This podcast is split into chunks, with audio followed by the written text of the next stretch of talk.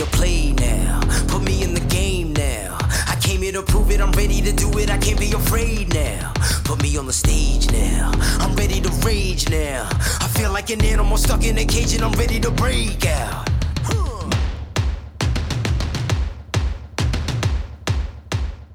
Howdy, folks. Jamie in the house, and welcome to another episode of Mindset with Muscle. I'm finally back, yes, and I'm going to be uploading a new podcast every week for you. And I've got a couple of cool guests. I've got lots of knowledge bombs to drop, but I'm just excited to be back and kickstart with this really awesome podcast with my good friend, Miss Shaa Wasmund. For those of you who don't know who Shaa is, she's a Sunday Times top 20 most influential entrepreneur, and she has just launched her brand new book, How to Fix Your Shit, a straightforward guide to a better life. There's lots of fantastic insights in this book, and it's already one of the top 10 books in the UK.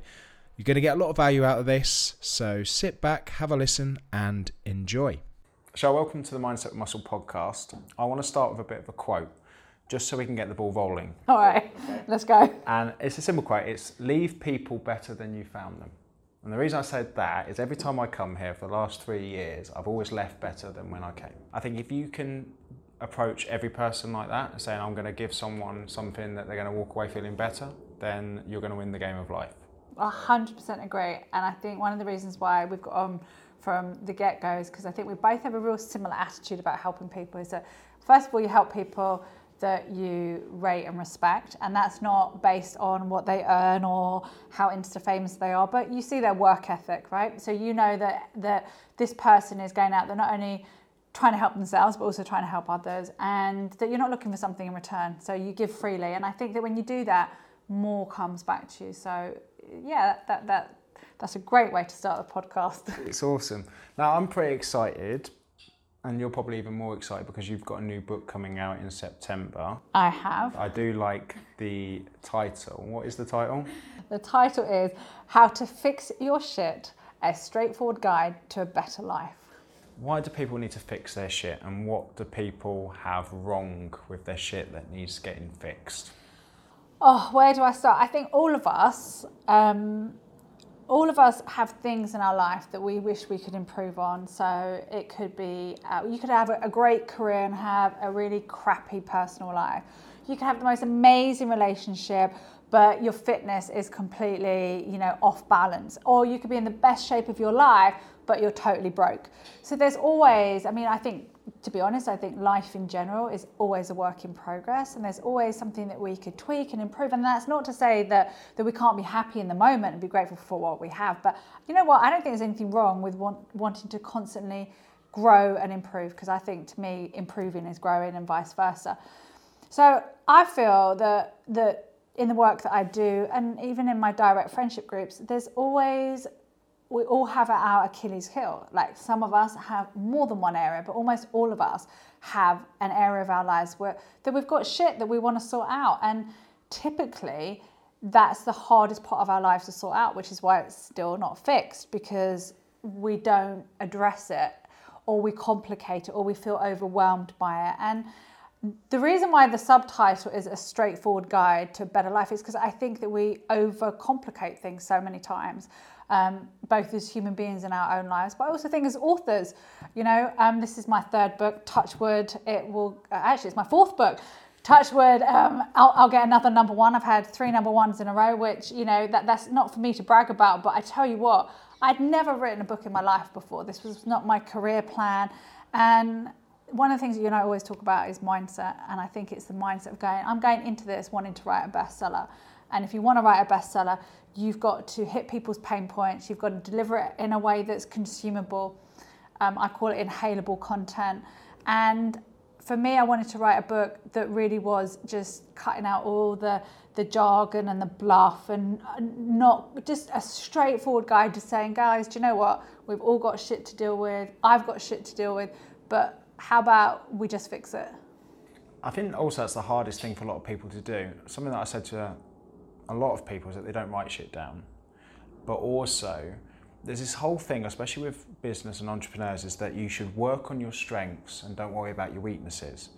But kind of counterintuitive to that is that people mask their weaknesses and focus on their strengths and, and they get away with it. And I spoke about this before. Um, and what I spoke about this for was probably a year ago. I was drinking a lot, but I was still delivering the best performances. So I drink a lot till two o'clock in the morning, go out with the lads and stuff like that, in the knowledge that I've got a hundred person seminar the next day, which isn't a good idea.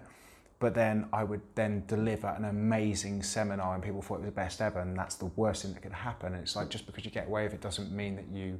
And it was me not addressing kind of the weaknesses for things, but then getting away with it because of the talents and strengths that I had. And it was kind of the counterintuitive where you have people, you have a scale where people aren't doing too much and they need to fix their shit.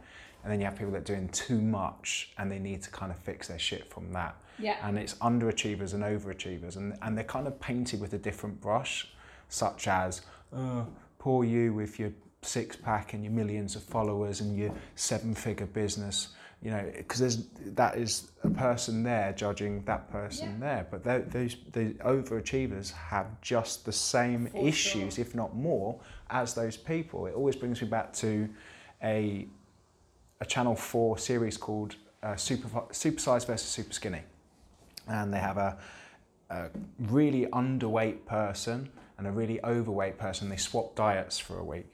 But what they find is that they've got exactly the same personalities and they can learn so much from each other that can actually help. That person's probably doing a bit more of what that person needs to do and, and, vice, vice versa. versa. Um, so that's what I always find interesting is that how does how do you apply that to an what would be classed as someone who's not doing enough and how would you apply that to someone who's doing too much is it the same kind of thing that they need to focus on to fix I think it is because I think going back to the entrepreneur thing, I think that's really true. We're, we're, and I think quite rightly we should be focusing on our strengths. But the difference is, it's not ignoring your weaknesses or masking your weaknesses. It's recognizing them, and from a business capacity, putting people in place to cover that. Right now, from the example that you gave, you are on point enough with your health and your fitness that you're able to ride it out. But the truth is, 99% of other people, if they tried to do what you did, would fall flat on their face.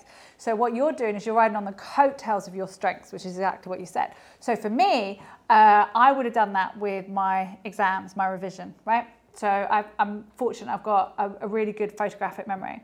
So I would take exams and I would only revise the day before. Like everybody else would be putting in hours, weeks of hard work. I'd be putting in next to nothing, memorizing the page, literally recalling it, writing it down and getting a great grade, and literally winging it because I relied on my superpower strength. Now, the problem with that for me at least, slightly different in your scenario, but for me is if you asked me anything about that subject a week later, I'd have, I'd have no frigging clue. Cool, I got an A, an A star, I got like above 90%, but I didn't know shit. So it's not necessarily a strength to do that. I mean, on the one hand, superficially, it looks like it is. For, for me, I just certainly in all the, the kind of experiences that I've had personally, and those, you know, I've worked with thousands and thousands of small businesses and entrepreneurs specifically, but this applies to any human being. Even if you look at your transition over the past year and how things have changed for you, you go through periods of your life where one area of your life is completely sorted. And then another area of your life is sorted, but that area that was sorted now needs a little bit of refining. And ultimately, I think all of these things come down to the mindset that you, do you actually, one of the things I talk about in the book is the different the difference between wanting something and preferring it. Okay, so they want a six pack, but they prefer Netflix and Ben and Jerry's, right? They want a thriving business, but they prefer to not have to work the long hours that it takes at the beginning. They want this huge audience on Instagram and Facebook, but they'd prefer not to have to show up consistently every day. So what happens is people say the things that they want, but really what they mean is they'd prefer it. They'd prefer it if somebody could come along and just give them all of this stuff. And that means they don't really want it. Because when you want something, you go all out to change it, to get it, to address it, to fix it. And, and for me, that's where it starts. It starts in a mindset shift. Yeah, and I think it's something that you said previously when we were talking about something being binary. Um, and I think that comes down to being honest about what it is that you want. Um, and you discuss that with your health and fitness goals. You know, it's something, and so many, so many of these kind of cliche quotes come come up as in you either want it or you don't. But then it's a case of being honest with yourself and having an assessment saying how much do you prioritize your health. Um, and, and health and fitness are two very different things because um, I'm speaking to people all the time about this. Whenever I have a discussion, it's like, right, we need to we need to put two hats on here. We need to look at a fit we need to put a little sciencey physiological hat on, and then we kind of need to get the sofa out and put our physiological, you know, caps on as well because physiologically we can have a rational science-based argument where one person will be the winner, one person will walk out that ring as, as the winner. But when it comes to psychological, there is no winner. No. There's no winner because every single answer to that question is it, it depends and there's so much context involved based on the person. And I think that comes down to being honest with yourself and going, right, your fitness, do you want it or do you not? And if so, why do you want that? Everyone knows physiologically if you are in a healthy body fat state, then you are going to probably, unless you get hit by a bus, spend longer on this planet. No one can argue with that. But more and more when I work with people, they're really delving deeper into why they want to do it.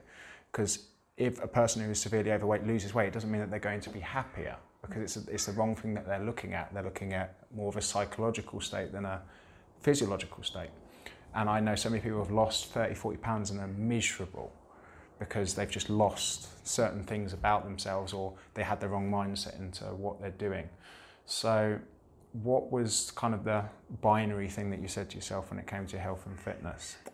So, I'm a big believer in that we are driven either, you know, we're either towards or away people. And the moment you figure that out with yourself, it's easy to fix your shit, right? Because you start imagining the worst case scenario that you want to move away from or the best case scenario that you want to move towards. And you don't necessarily have to be a, uh, a away or towards person in everything, right? So in business, I'm 100% a towards person. I don't think for a second, I, I'm probably not even 1% away. So worrying about money is never a driver for me. It, it is just, I, I'm not worried about that stuff when it comes to work. When it comes to my fitness, it was the opposite. I wasn't looking for the perfect six pack, the J Lo body. I was more, it was an away from um, feeling unhealthy. And, you know, I'm only tiny, I'm like five foot four. And what had happened is over a period of time, through a combination of things, you know, I was I was widowed really young. I, I bringing up, you know, a, a, child by myself, running my own business, transitioning businesses as well. Because you know, I've only been doing what I'm doing for four years. Like prior to this, I had a much more kind of traditional role in a different type of business altogether. And I've been, I feel like I've, I'm like, you know, like the Madonna of business. Like I've had so many reinventions, right? And each time it takes, you know, you're taking a new chance and a new risk. And for me, what happened is it didn't happen overnight. Just gradually, I had put on probably, definitely 20 pounds, probably more like 25 pounds. Now, on a five foot four frame, that's considerable. I've also had, but easy, but well. easy, right? Easy yeah. Easy to do. And, uh, and we'll get back to but just an example that I did in a video. For me to maintain my weight at a five foot 11, 200 pound guy who gets an average 15,000 steps in, I can maintain at 3,400 calories. So I can get away with murder. I can actually drink a few beers every night and have a cake and still be in a calorie deficit. For yourself, however, I'd say I'd put you on maybe six, depending on your activity, but maybe 1600. So it's half the amount. But I guarantee right. if we both sat down and had something to eat, your appetite's just as big as mine. And I say to it, it just sucks. That's yeah. life. You know, you've got to play the cards that you You have to accept it and kind of like, and that was one of the things I had to realize that this is what my cards are. How do I change it? So, you know, this, this is, this story is 100% true because it sounds so crazy. It's 100% true. And is reflective of how I am probably in business and everything else. So I have a friend who's based out in Stones and she was seriously overweight. I, I don't know whether she was 120, 140 pounds, but I'm, I'm considerably overweight. And I watched her progress on Facebook. And all this time I'm watching her progress, I'm feeling like, you know, my trousers just, uh, I've kind of crept up to a size 14, which I'm not like, this isn't about me saying what size people should be, but for me, that wasn't the right size. I didn't feel comfortable. I didn't feel strong. I didn't feel fit. And I was watching this and I was watching her transformation before my very eyes. And then there was this one post. And you know, they say that like the straw that broke the camel's back, I call it your threshold. What is the threshold that it's going to take for you to finally give up your job and set up the business? What's the threshold that it's going to take for you to finally leave that shitty relationship? What's the threshold it's going to take for you to, you know, finally stop smoking, stop drinking, whatever it is, it's that threat. Uh, well, I reached my threshold because I saw this photo and I swear down, she was 20 pounds heavier than me. And I thought, oh my God, any minute now, like any minute now, she's gonna like be the same size as me. And this was a positive thing, not a negative thing, right? It wasn't some bitchy comment. Because the first thing I did was I literally messaged her on Facebook. I said, Can we jump on a Zoom call? And she said, Sure. So I said, Listen, I've got to be honest. And I was totally honest. I said, I've just seen your post. And I'm sat here and I'm feeling like, Oh my God, I've done nothing. What did you do? And this, what I did next, I think, is the one thing that differentiates me from a lot of people who talk about doing things and wanting to do things. And the truth is, it gets easier the more you do it. Because I'd already always done this in business, I just hadn't tapped into it, into that mindset with my fitness. But the moment I switched my business head on to my mindset in my fitness, it all changed. So what I did, I said, so tell me what you did. So she tells me that she works with, with this um, fitness trainer uh, in the States, in Texas and she doesn't actually ever see him because she's in a different state. But she pays him $1,000 to stalk her, essentially. So every morning she has to send him a picture of her scales and she has to send uh, MyFitnessPal and she has to send um, um, also her, I think it was her Polar M60 at that time, not the Apple Watch, with logins of all of the exercise, so proof. So basically, the way he'd structured this program, there is no out. You can't lie. So you can say you ate what you ate when you didn't, but the scales will say something different. You can say you ran three miles, but your Polar Watch or your Apple Watch is going to say something different. So you cannot lie. So whilst she's telling me this, as she's telling me, I am already, I've just signed up on PayPal before she's even finished telling me. So within five minutes, I'd sign up to a $1,000 a month program with this guy in Texas. Then I said, well, what was the exact watch? So telling me I'm on Amazon, I've ordered the watch. And then I said, okay, so what were you allowed to eat? She said, oh, I'll tell you what, I'll do a screen share. I said, no, I'll tell you what, can you just send it um, as, as a download? I'm going to print it off. Within 15 minutes, I'd finished the phone call, signed up for a three month program, ordered the watch, and then in the next 10 minutes, I took the list of food, I stuck it on my fridge. My son hated me for like three months because I took a black dustbin bag and I opened up every single cupboard and my freezers and there was nothing left in my house that wasn't on that list. Nothing. So when I talk about binary, I had no way out. Like I had no way out. The only way was forward. The only thing I could possibly do was stick to the program. So that's what I did. I stuck to the program. And in the process of sticking to the program, not only did I lose all the weight and I've never put any of it back on, but I suddenly found this new, I'd never been able to run before. And, and, and one of the things I loved about his program it was its simplicity, especially for entrepreneurs. And he had like a niche in working with entrepreneurs. So one of our big things is you're always traveling, so you're always eating shitty food, and you don't necessarily have anywhere to exercise. So nothing he does is gym based. He says it's really simple. You run wherever you are, and if you can only run a mile, you do that. Two miles, three miles, four. We build it up. You start off with 20 push-ups on your knees. You progress to 20 push-ups, full push-ups. Then you do 30, then 40, then 50, and we get to 100 you do it 20 squats, 20 sit ups, and then we keep increasing it. So there was no excuse. Basically, I could never say to him, Oh, I couldn't have a gym. You didn't need a gym show. You just need to do your squats, your sit ups, and your push ups. That's it. I need to get outside the hotel and go and run. So I started running. And the first mile, I have asthma. I, I was just awful. I hated it, which is crazy because I like literally live on a park, right? Now I run six days a week and I love that. And that was getting binary Yeah. giving myself no other option. But it's also skin in the game and account, personal accountability. Massively. Um, and a lot of people, you know, I've spoken this before. Um, fitness is the same as business, as with anything. You know, it's all about understanding certain algorithms to go by, and, and once you understand those kind of fundamentals, and I always talk about the difference between fundamentals and principles. You know, you've got basic fundamentals from fitness, you've got basic fundamentals of business. Principles, however, are very, very different. There's many different methods. There's more than one way of skinning a cat, and some what works for me might not work for you. Yet people still argue about their methods. No one's arguing about the fundamentals. No. one's saying you're wrong. It, you can eat more than you burn. No one's saying that. They are very basic, and as though they're basic doesn't mean that they're easy. because I, I, something I say is the easy things to do are usually the hardest things to do because you don't prioritize them. It's usually the harder things to do that you prioritize.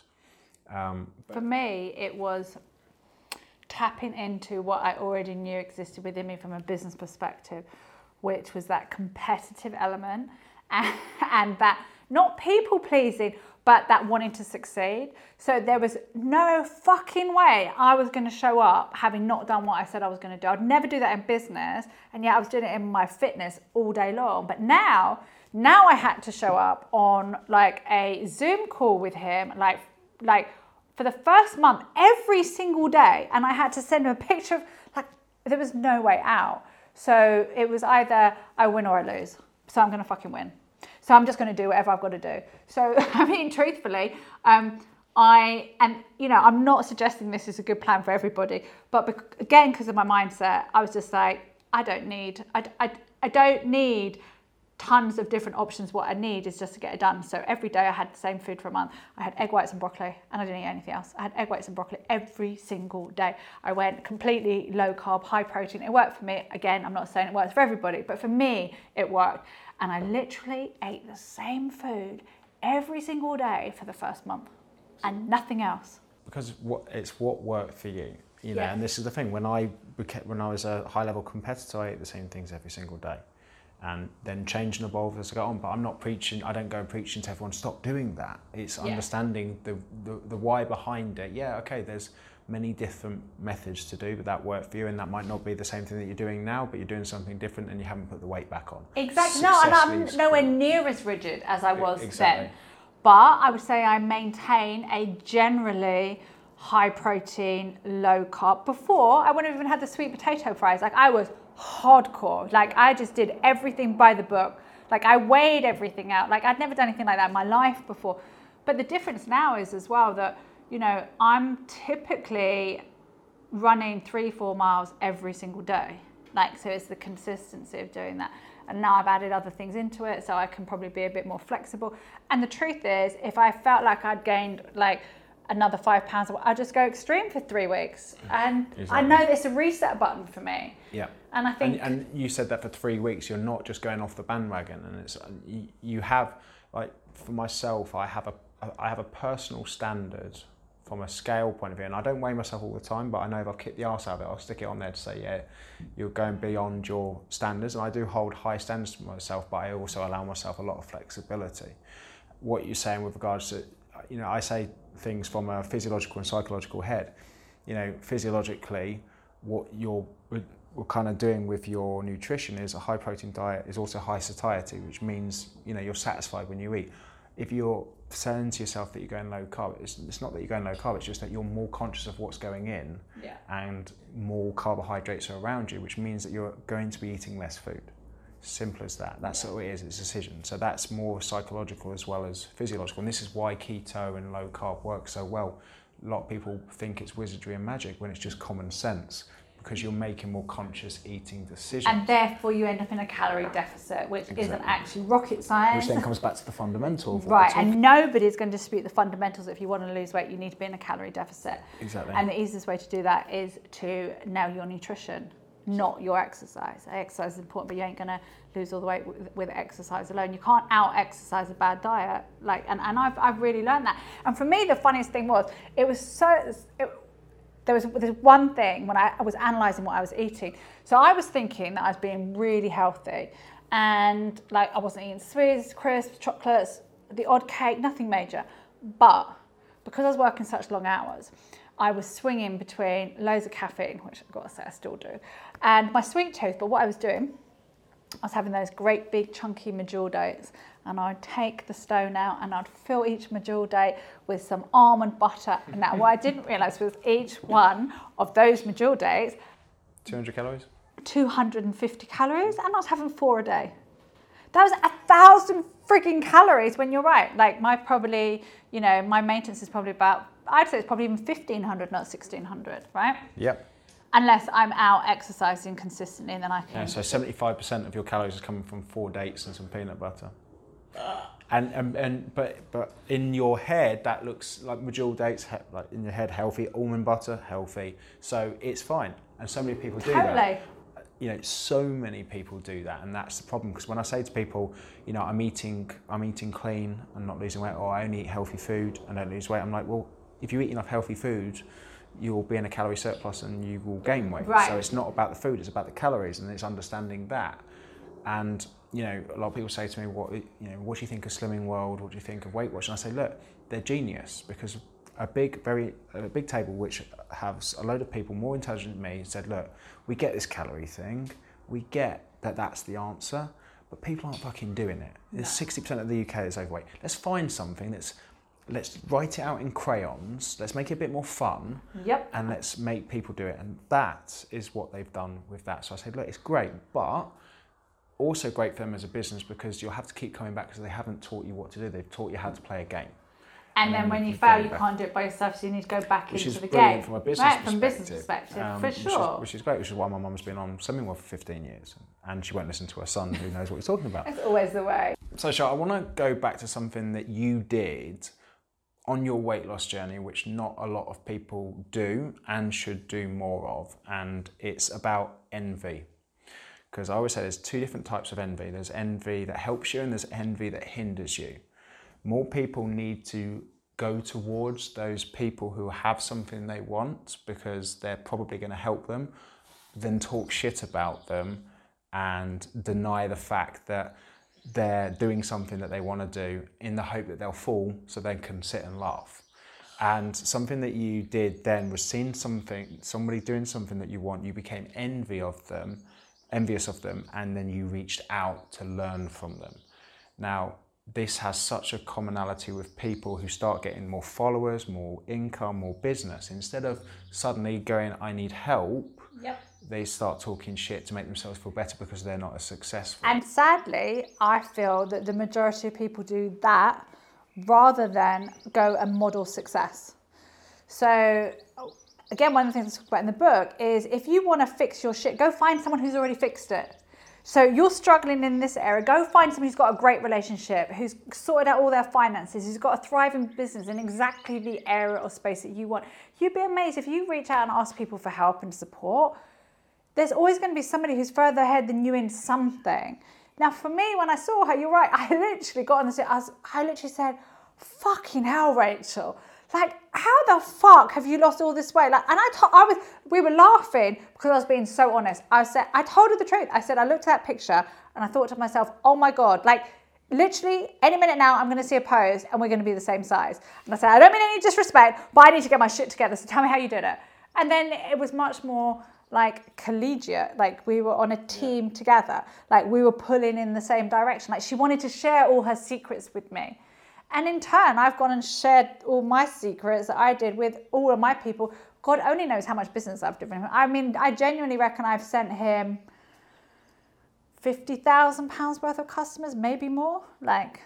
It's a, it's a huge reciprocity effect, though, isn't it? Totally. You know, and that the rest that kind of reciprocity. If you give people gifts every day, you get them back. If you tell everyone to fuck off every day, guess what? You get it You're back. wondering you're wondering why no one likes you. Um, and it's so important to do, and it's a huge mes- message for people. If they start to get a bit defensive about something, they need to turn it around and kind of question, well, why is that? Why am I so pissed off of that person right now? Is it because they have something that I want? Most of the time, it is they've got actually got a word in German called uh, Schadenfreude or Schadenfreude, Yes. which is taking pleasure in other people's pain. And Yeah. I think us in the UK tend to do that a lot because we very much put people on pedestals and, and then whisper. like ripping them down Exactly, and and that in itself stops people from trying to get on a pedestal. And what, Yeah. the reason I'm talking about getting on a pedestal because there is no fucking pedestal. So people go, oh, I don't want to be that person being judged, so I. But people blend in a perceive bit." there to be a pedestal, so Yeah. they think, you know, I don't. It's this going back to this age-old question: like, do people fear success or failure more? And you'd think that the natural answer would be they feel they fear failure more, but actually, a lot of people fear success because they fear being judged. And I think that's becoming more and more so when you see all the trolls out there denigrating people, trying to pull everybody down. But equally, I think, do you know what? What I try to do is always think to myself, let me focus on my people. And in my world, there are so many good people out there. And, and our role is just to become that one of those people in as many people's lives as we can. And you can't fix your shit in business, in life, in relationships, in your fitness without help. It starts from within. But one of the things that we're really bad at, particularly in the UK, is asking for help because it's seen as a sign of weakness. Whereas in my world, in my language, it's the greatest sign of strength because I'm like, listen, I'm all that and a bag of fucking chips. I know how good I am at this, this, and this. But this, I don't know how the hell to do it. So I'm called to put my hand up and say, you know, can you help me on this? Can you help me on this? Can you help me on this? Because I've got all of this other area of stuff that I'm really good at. And there is something that we are all really good at, but it's usually different things to each other. So ask the only way you get better at something, the only way you fix something, if you haven't already fixed it, is asking for help. Because if you've got something that needs fixing and you haven't done it already, the chances are you either don't want it enough or you don't know how to. Yeah. Do you think, and I want to get into kind of a, uh, a gender discussion today, No, go on, let's do it. but do you think that it's women find it easier to ask for help than men? And the reason that I say that is because I've been supporting this year um, a charity called Calm, which is a campaign against living miserably. 84 men take their own lives every single week in the UK. A lot of that is down to them not asking for help. Yeah. and women seem to be very good at asking for help in those kind of things from my own personal experience So you've literally just read the you know the first part of one of my chapters, and I specifically look at the gender difference, and I reference calm. So that's, that's really um, scary yeah, it's really weird. Uh, I 100% agree. I know that obviously not all women have the same kind of support networks. To me, my support network is my most valuable asset. It's got nothing to do with my business or you know my property or anything. And my support network is made up of men and women, um, and it always has been. But I have a really tight group of girlfriends, and I think women are feel much more confident and comfortable to be open and honest with their female friends. Whereas I think a lot of the time, most, not all, but most guys feel like they have to put on a front. What I would say as a little caveat to this is I think it's becoming harder for women. So I think that as roles change, as I see more and more of my female friends becoming either the sole breadwinner or the main breadwinner, they're having to mask their challenges. So they don't want to share things where, and, and, and I look at the underlying reasons why have men historically not shared. You know, there's all the gender biases from from being a child, but also I think that historically the financial responsibility historically has been on a man's shoulders. That has massively shifted over the last 50 years. Come to today when in my so which probably isn't surprising, but in my social circle, 90% of my female friends earn more than their partners. And as a result of that, they have the conversations with their female friends, but they struggle to have it with their partners because they don't want their partners worrying about anything, about money, about what's going to happen if their career changes, if they do this or do that. So I think that that it's not just a male thing now, but I think that if you're seen by the outside world as a strong person, you feel like you have to maintain that front at all times. And so I think as much as there is still a big gender bias in terms of, of the willingness or comfortableness to ask for help, I also feel like sadly it's becoming more equal. And that's not necessarily a good thing. It's not you know we want to decrease it for everybody make everybody feel like they're able to ask for help. But i feel that more and more women are finding it harder because they're feeling like they have to present that front to their friends to their family to their husbands to their partners as they take on more responsibility than maybe they would have done 50 years ago um, i also think that it's that whole alpha male thing this this um, this image that we've got about what it means to be an alpha male, to be a protector, to take care of everything. Almost, you should just have all your shit fixed. Like, why should you know? All alpha males have all their shit fixed, surely. And that is just absolute total bullshit. Like, you know, the most, I, I come from a boxing background and I grew up in my early parts of my careers, I worked around the most alpha males that you could possibly come across. And they had just as many issues and challenges and frustrations as anyone else. Going back to what you said at the beginning of the conversation, you have the overachievers and the underachievers, but the overachievers have just as many problems and shit to fix as the underachievers. The problem is that they, if you feel like you've got to constantly put on a front out there, then it's so hard to actually ever ask for help because you do feel that asking for help is you being judged as being weak when you're supposed to be the strong person. What I want to add to that though about this whole gender discussion is that whilst it's statistically and certainly my own real life experience um, harder for men to reach out and ask for help and have those conversations with their peer group, it is women who get trolled the most. It is women who are the most critical of each other. It is women Yeah. who try to tear each other down more than men. Men will be, oh, come on, we're in for a good competition. Women aren't typically in for a good competition. They're, they're in for, you know, and again, I'm not saying all women, but I see it far more with women than I do with men. And I, I, I just wish, and this is probably my mission for 2020, is to really make women realize that actually the only person you should compete with is yourself. And you should be looking to collaborate with others. Exactly, and I actually had a, a viral video on ten like it was for ladies ten reasons why you haven't got the body of your dreams, and number six was your friends are bitches, and and it was because as soon as you start getting a little bit of success with how you're looking, it holds up a mirror to your other friends who now want and want to kind of secretly trample on your success so they feel better, and I think I see that more towards the female than the male, as where they say, oh, someone a little bit more successful business is like, hey, stop being so successful. Let's just try and get you back onto my level path so Where can be friends I again." feel comfortable. yeah? Because yeah. now you're making me feel uncomfortable. So let me just bring you down a peg or two, back down to my level so I feel comfortable. It's literally like, uh, like you've read my whole entire book because I'm going to find it and read it to you. There's a line. Um, it, there's actually a whole paragraph on it where I talk about this exact thing that once I lost that weight, I, I could not believe people, oh, sure, you're being a bit obsessive. Taking this a bit seriously. Take it a bit seriously. I think you've lost way too much weight, you know. I'm like, excuse me? But for me, the bit was, you're being really obsessive. And I was like, hold on a second.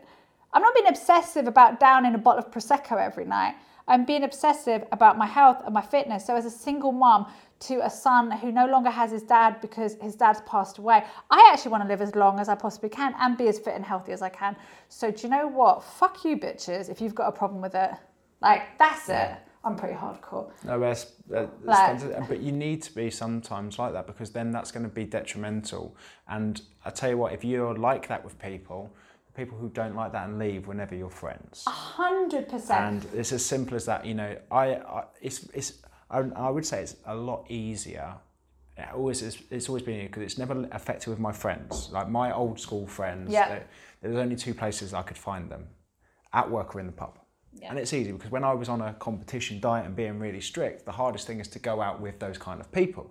But my the funniest thing that I would do to would be like they would say, "Go on, Jay, just have a beer," and I say, "Lift your top up, mate."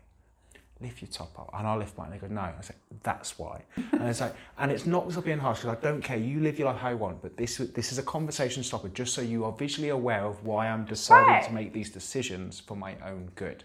And if you don't like that, then fine. I'm still going to do it.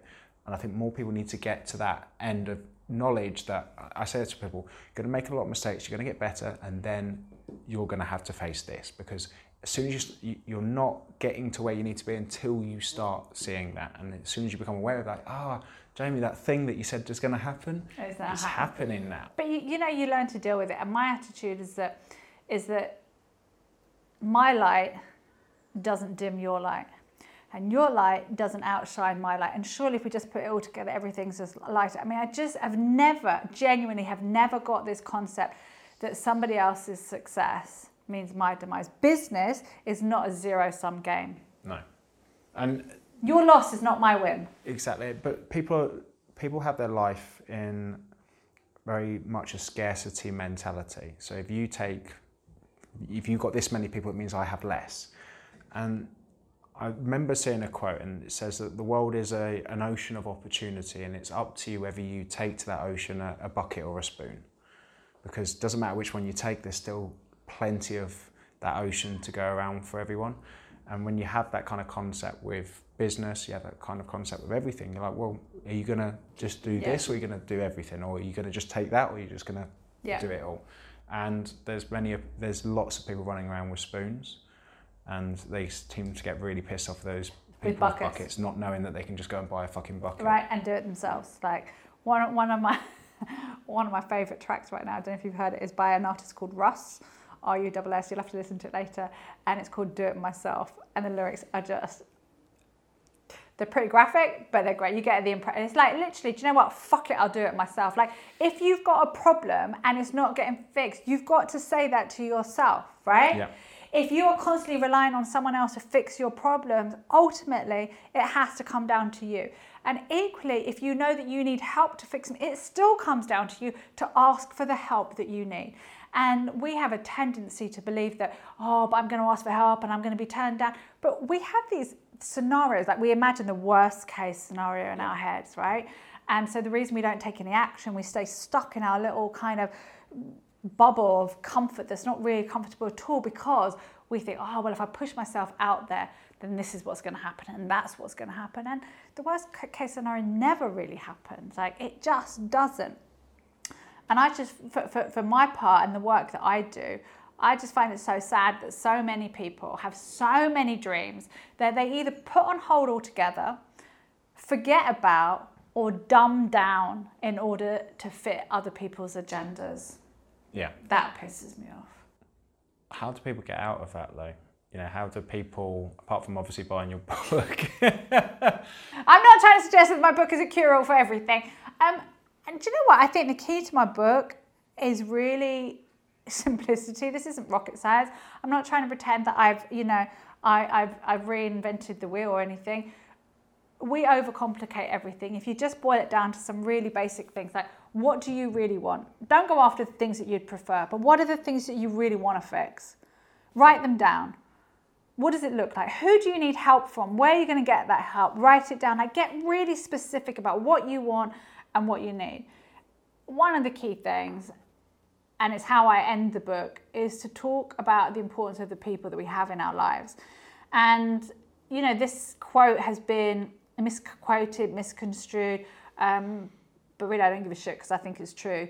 The, the people that you surround yourself is where your life ends up. And, you know, I think the saying is that the five people you spend your most time with are, are, are the sum of, you know, where your life is at. And some people have misconstrued this to mean, oh, well, you just have to have rich, famous people. Mm, that's not the point at all. It's about a mindset. The people you spend your time with have got to be the people who say to you, oh, Jamie, you, you're competing, right? Come down to the pub with us. Don't worry, we'll just we'll just get you like water all night. And when you're there, they don't once try to get you to get a beer. The people who you want in your life are the ones who, even though they hold down a regular standard nine to five job on a regular salary and don't actually really understand everything you do in your business, are the first ones to champion you and say, Do you know what, Shaa? More power to you. I couldn't do what you do because I want my life like this, but God, like, I'm so proud of you. Like, you want the people. They're the people that you want in your life. A hundred percent. And I, I think as we grow older, and I, I did a quote on this, and I, I went on my walk, and obviously this was before my son arrived a few weeks back, and I was going through my head of all the things that I went through with Eliza, with with Archer, and I was like, and it just got me thinking. It's really interesting because he's going to learn how to walk. He's going to get up. He's going to fall down, and th- there's not, never going to be a conversation. I know he can't even talk, but if he could, the conversation would maybe that's not for you. Maybe you should just crawl. There's not. There's just a smile, and there's like, no, keep going until it's done. And I think a lot of that is that kind of nurture approach, but it's just like an expectation that I won't allow you to. You just got to keep going until you stand on your own two feet.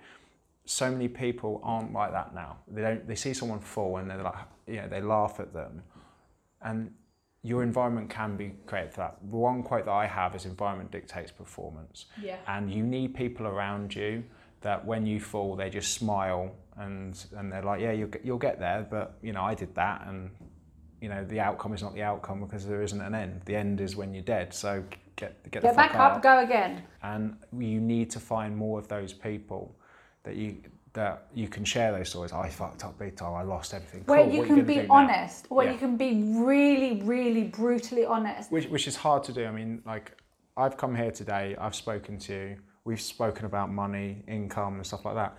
I just cannot have conversations with people about that because they just see a number and they're like, "Oh, it's all right for you," and that comes down to that underachiever, overachiever thing. You've unfortunately there are overachiever yeah. problems that you can't talk to and it's not saying you know I don't want to say underachievers, but people who have a mentality where they see what it is that you're saying as a problem as oh first world problems.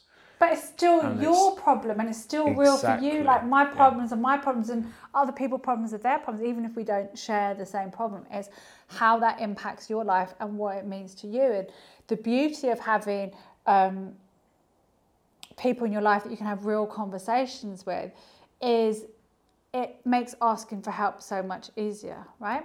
So the first time you ask for help from someone, how that person responds to you will dictate whether you ever ask them for help again in the future, right? And my attitude has always been that if you pay it forward to people, it comes back to you 10 times over. So if I help someone, I'm not looking at how they can help me in return. But in reality, what always happens without fail is that they go and help someone else, and that per- then they talk about me, and then something else comes back to me through some kind of weird like thread of the universe, right? And but if you make it easy for people to ask help from you, you make it easier for you to ask for help from other people as well. And, and that kind of symbiotic relationship between human beings where all we want is is growth for all of us. Like I said, you know, your your win is not my loss and your loss is not my win. So we're not in competition. We should be thinking about like what can we learn from each other and how can we all move up. One one coming from my background, which you know not everybody knows, but I come from a super poor background. Like, you know, I lived in a hostel for homeless families. And I grew up on a, a council estate with a single parent family. Nobody had ever gone to university. I've never had a single solitary penny given to me in my life. But what I had given to me was an attitude from my mum growing up that everything was possible. It doesn't matter that you've lived in a hostel for homeless families. In fact, use that to know that you're never coming back here. It doesn't matter what your environment is. What matters is where you're going to and how you're going to get there and, and your, your, your journey along the way. And the reason that I share this is I think that it's all too easy in this photoshopped world for people to assume that it's easier for you or it was easier for me. You know, people assume that I must come from a well to do middle class family, having no idea actually what I've been through or how I've got to where I've got to. And people thinking that actually you just wake up with a six pack and 100,000 followers on Instagram without ever actually doing any work. When the reality is, is that how many times have you been knocked down and your success comes from getting back up and going again? And I think there's kind of a level of like I don't ram that down people's throats, but I have an analogy that, it, that explains it. And it's the thing that I have on my on my Instagram, and it's float like a duck and paddle like fuck. I love it. that's what we that, that's what we all should be doing, you know, and that's why I love it so much because everyone needs to look as if they're floating on the water when they're actually secretly paddling like fuck underneath. And if you can master that game and have someone say you're so lucky and you can smile and quack, that's cool. You don't need to tell them that you, Game over. to tell them like just look underneath there. I'm paddling like fuck. Um, sometimes you need to remind people that you are paddling like fuck. We are all Just- paddling like fuck. And that's why I said, you know, I had a video that said, relax, we're all fucking winging it. And I said, Totally. every single person around you, I've worked with some massive, most of them, they've got a strategy, but uh, still a high percentage of they're still winging it because that's where the creativity comes from. And they need still, you know, in order for a business to go, you need to make mistakes. So, in order to go make mistakes, you need to wing certain things as Absolutely. well. And as soon as you know that not everyone's got their shit fixed and figured out, then actually you can then have a lot more confidence that you know I'm just going to try and make a few mistakes too. And it's like yes, because now you're going onto that path of success. It's that kind of oh you know um, I want it to be perfect, and it's just like well, you're never going to progress with that because you'll spend so much time trying to tinker with something that you'll never launch it. Oh, yeah. And I love the, a quote by Jeff Bezos. He said, "If you're not embarrassed by your first product, then you've launched too late." And Just ship it. yeah, Just ship it is what they say. They're perfect for Amazon. Just ship it. yeah, and and I've always, you know, when I've had a website launch, I've always gone, right, there's so much things to sort out. Let's just launch it, and then we'll figure out as we go along. Because the best thing is to get a thousand people on there to complain. Jamie, at So we the end of the day, we're all a work in progress. Our businesses are a work in progress. Our personal lives are a work in progress. Our finances are a work in progress. Our fitness is a work in progress. The key is to recognize what is important to you and the areas of your life that need fixing, you address and you fix them. and the areas in your life where you you really want to excel you focus on and you go all in you get binary on the things that matter to you So, I mean, we could. This could be a five-hour I podcast. know, I to was be thinking honest, that like. way.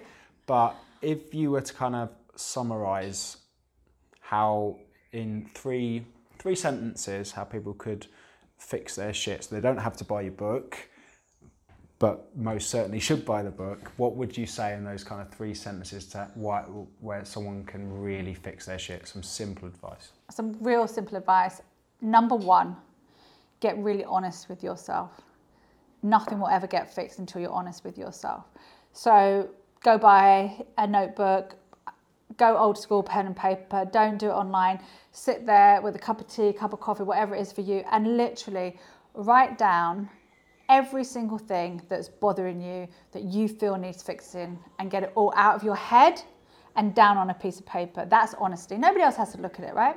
But now in the cold light of day, you can look at all of these things that, that, that you feel need fixing. And you can start to take a dose of reality, right? You can group things together. Okay, that's my business, that's my health, that's my fitness. Then what you need to do is look at that list and say, well, what can I fix myself right now? And I just haven't got around to doing it. Do that. Get some early wins in. The key to anything is momentum, right? So get some early wins in that, that tell your brain, "Do you know what? I'm capable of fixing this shit. But equally look at the stuff, the bigger stuff that's really bothering you.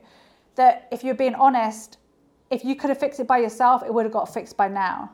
Recognize that you can't, and it's going to stay like this forever unless you do something about it now. Project yourself forward 20 years. If you stay on the trajectory you're on, how is your life going to look in 20 years? Now start asking for help. Who do you need to speak to to get help to fix that thing that you need to get fixed?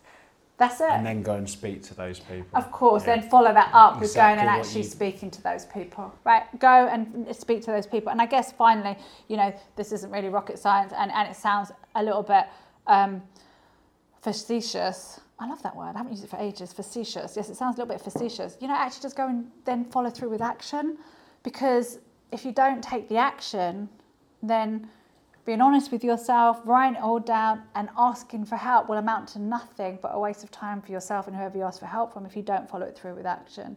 Yeah. And you know, maybe the icing on the cake, the, the, the kind of the cherry that makes all of that easier to do is surround yourself with good people.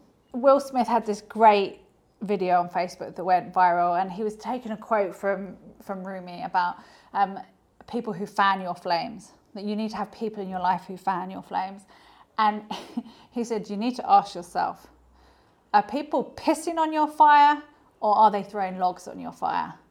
Only log throwers need apply.